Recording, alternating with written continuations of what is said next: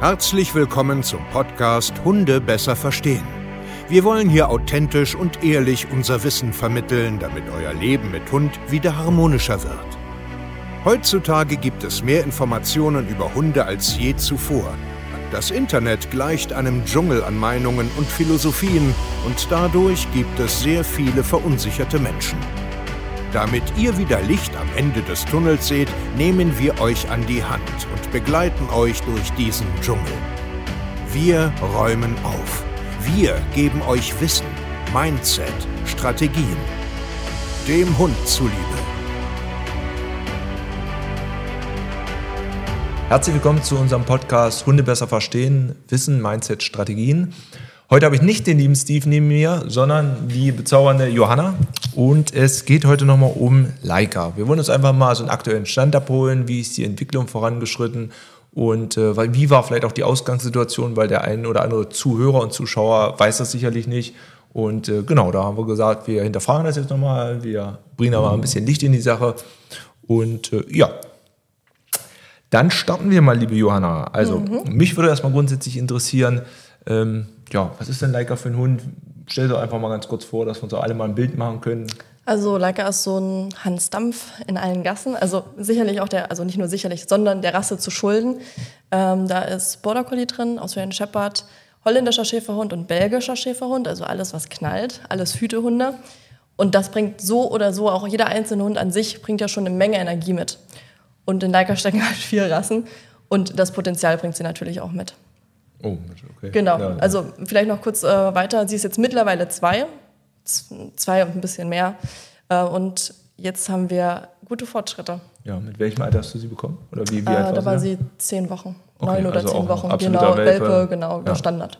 Okay. Genau. Ja. Und wie muss man jetzt die Ausgangssituation vorstellen? Also was waren jetzt so Probleme oder Hürden? Genau, vielleicht noch davor, bevor ich mir Leika geholt habe, ich habe noch einen anderen Hund, einen Boxer, Draco, der ist jetzt 5, der war da 3, ja genau 3 und super cooler Hund, super entspannter Hund, sehr leicht zu erziehen, mit dem habe ich sehr viel Glück gehabt. Und dann dachte ich mir, weil ich das auch von Steve gesagt bekommen habe, wenn du eine gute Hundetrainerin sein willst, dann brauchst du mehr als einen Hund. Mhm. Und dann dachte ich mir, ja, stimmt schon, Giacco ist auch wirklich simpel und ich will eine Herausforderung haben, ich möchte was dazu lernen und habe mich deswegen eben auch für Leika entschieden. Ja. Und es war dann eine sehr, sehr große Herausforderung. Und ein paar andere Sachen haben natürlich auch noch dazu beigetragen, dass es noch schwieriger für mich war, einfach so, dass ich schon Hundetrainerin auch war und man sich auch Druck gemacht hat natürlich. Ne? Also ich war ja jemand, ich weiß, wie das geht und so weiter, was man sich da halt so sagt. Und natürlich auch das Umfeld, in dem man sich bewegt. Also ich habe mich wie auf dem Präsentierteller gefühlt. Ich darf keine Fehler machen. Wenn ich Fehler mache, dann habe ich als Hundetrainerin versagt. Und in diesem, jetzt greife ich wahrscheinlich schon vor, aber in diesem Mindset, sich die ganze Zeit zu befinden, ist wahnsinnig anstrengend. Ja, das ist dann auch selber unter Druck wahrscheinlich. Ne? Man hat ja einen hohen Anspruch an sich. Ich möchte diese Konflikte, diese Probleme gelöst bekommen. Ich möchte da eine vernünftige Mensch-Hunde-Beziehung herstellen, vielleicht auch in Kombination mit dem zweiten Hund. Ja. Das stelle ich mir auch nicht einfach vor. Also das ist bestimmt auch ein hoher Erwartungsdruck. Und vielleicht auch der Steve, der dann immer mal nachfragt. Und habt ihr das Thema schon in einer Art und Weise beheben oder lösen können? Ne? Genau. Okay, ja. Also wie gesagt, was waren denn jetzt so die klassischen, oder kann man jetzt überhaupt klassisch sagen, also was waren eure Probleme jetzt gewesen? Alles, okay. Also sie war sehr aufgeregt, sie ist immer noch aufgeregt, aber jetzt, also man gewöhnt sich dran, das ist eine Sache, die muss man akzeptieren, das hatten wir auch schon mal in einem Podcast, Akzeptanz, das ist so ein Ding für einfach die Rasse, dass man akzeptiert, was für eine Art Hund man eben hat. Aufregung, diese Aufregung, sich das vorstellen? Also hibbelig, von A nach B gelaufen, zu Hause nicht zur Ruhe gekommen, hat einfach nur noch Mist gebaut die ganze Zeit, also zum Besen gelaufen, hat den aus der Ecke gezerrt, dann woanders hin, hat das Kabel angeknabbert, dann dieses, dann jenes, also es war kein Moment der Ruhe irgendwie da, außer Box. Okay. Das hat da gut funktioniert damals, aber alles andere war wirklich sehr, sehr, sehr, sehr, sehr schwierig. Dann auch draußen natürlich, an der Leine gehen, sau schwierig. Das hat Jahre gedauert jetzt tatsächlich. Was waren da genau die Probleme? Also Leinenführig, ja auch, das sowieso. Ja. Also jedes Problem, was man sich so vorstellen kann, fast jedes Problem hatte ich mit Leika. Also Aufmerksamkeit natürlich bei einem jungen Hund einfach noch nicht da. Das ging dann recht fix, weil halt Hütehund, die haben die Genetik dafür. Abbruch war ein sauschwieriges Thema. Dann hatten wir Leinenführigkeit. Was haben wir noch? Dann das zur Ruhe kommen natürlich.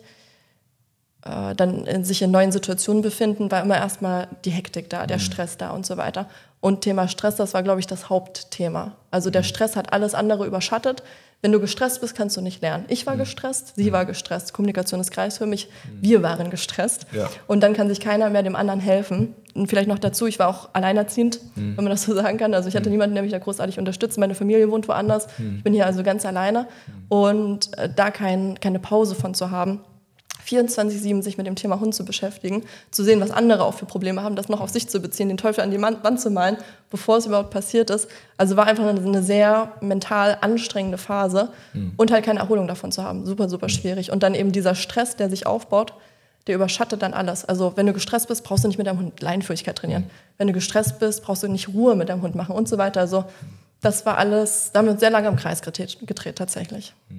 War das auch für deinen bisherigen Hund dann irgendwie in dieser Kombination ein Problem, weil du dann vielleicht ja auch deinen Ansatz ein bisschen verändert hast, um jetzt Leika gerecht zu werden oder auch ja, ein gemeinsames Ziel zu finden, dass sich dein erster Hund dann auch in gewisser Weise anpassen musste? Also Giacco hat sich so oder so angepasst, der ist so ein unscheinbares Ding, also der macht einfach mit. Wenn ich mit Leika diskutiert habe, ist der hinter mir stehen geblieben und hat gewartet, bis ich fertig war. Wenn ich in der Wohnung mal laut geworden bin, weil ich die Fassung verloren habe, dann saß Giacco auch schon mal in der Ecke und hat gezittert zum Beispiel, weil der so sensibel ist. Vielleicht auch noch kurz dazu, der ist ein Frühkastrat, also der ist sensibel, was Energien angeht.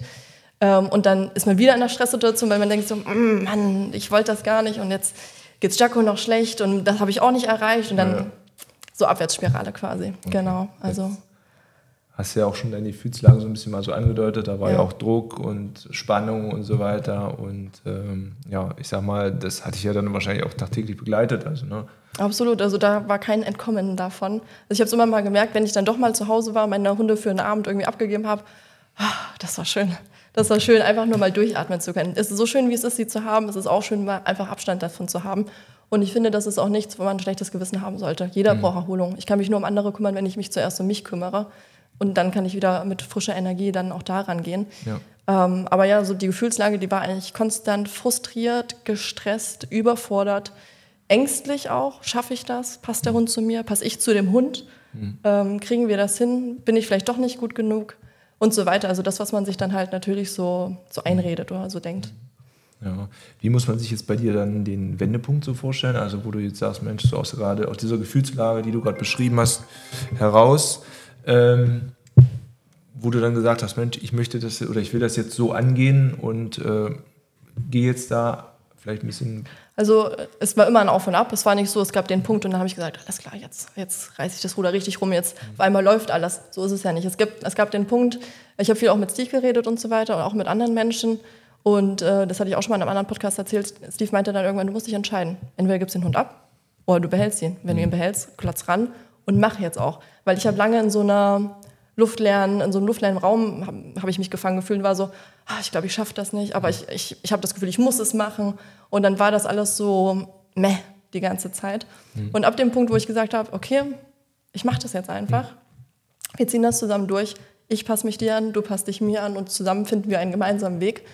Ab da, würde ich sagen, ging es dann aufwärts. Aber trotzdem war es natürlich noch ein sehr langer und schwieriger Weg, weil ja nicht auf einmal alles gut läuft. Also es ist ja trotzdem, dass du Geduld brauchst und so weiter.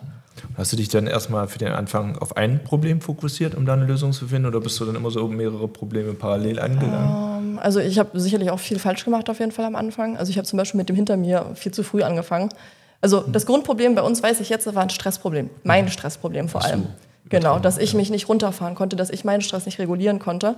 Und deswegen hatte Leika auch keine Chance, das zu regulieren. Also das hinter mir zum Beispiel viel zu früh angefangen. Das hätte ich viel später machen können. Das hat am Ende ein Dreivierteljahr gedauert, bis das gut funktioniert hat, weil wir uns eben stressmäßig immer im Kreis gedreht haben. Ansonsten habe ich auch sonst immer mal so 1, 2 Sachen auch parallel geübt. Also Aufmerksamkeit, Abbruch, Ruhezone, die Sachen ja sowieso. Und mich aber trotzdem eher auf die Basics konzentriert. Ich habe jetzt nicht angefangen, irgendwelche Tricks zu lernen und noch dieses und noch Auslastung. Das alles nicht. Aber so ein paar Basic-Sachen, die habe ich schon parallel gemacht, ja, genau. Okay. Und welche Trainingsansätze haben dir dann da so geholfen, wo du dann gemerkt hast, jetzt geht es wirklich auch voran und jetzt stellt sich eine Verbesserung ein? Es kommt ein bisschen auf das Problem drauf an. Also bei der Ruhezone halt einfach dranbleiben, immer wieder und wieder und wieder. Beim Abbruch auch dranbleiben. Also am Ende habe ich das Coaching gemacht, was wir auch hier machen, habe ich einfach natürlich mit Leika durchgemacht.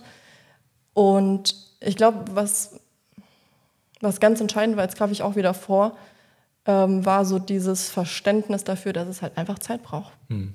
Weil man sieht es so bei anderen, ne? Oder man hört es von Steve und so. Man kriegt ja aber nie die ganze Bandbreite mit. Ja.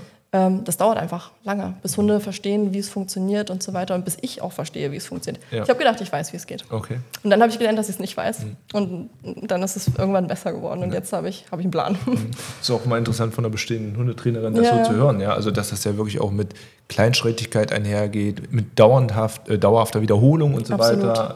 Dass man jetzt nicht sagt, weil es jetzt gerade hier klappt, vielleicht zu Hause, oder weil es im Garten klappt, klappt es dann auch im Park oder woanders. So ist es ja eben nicht. Richtig, genau. Also das war ein langer Prozess auf jeden Fall, ja.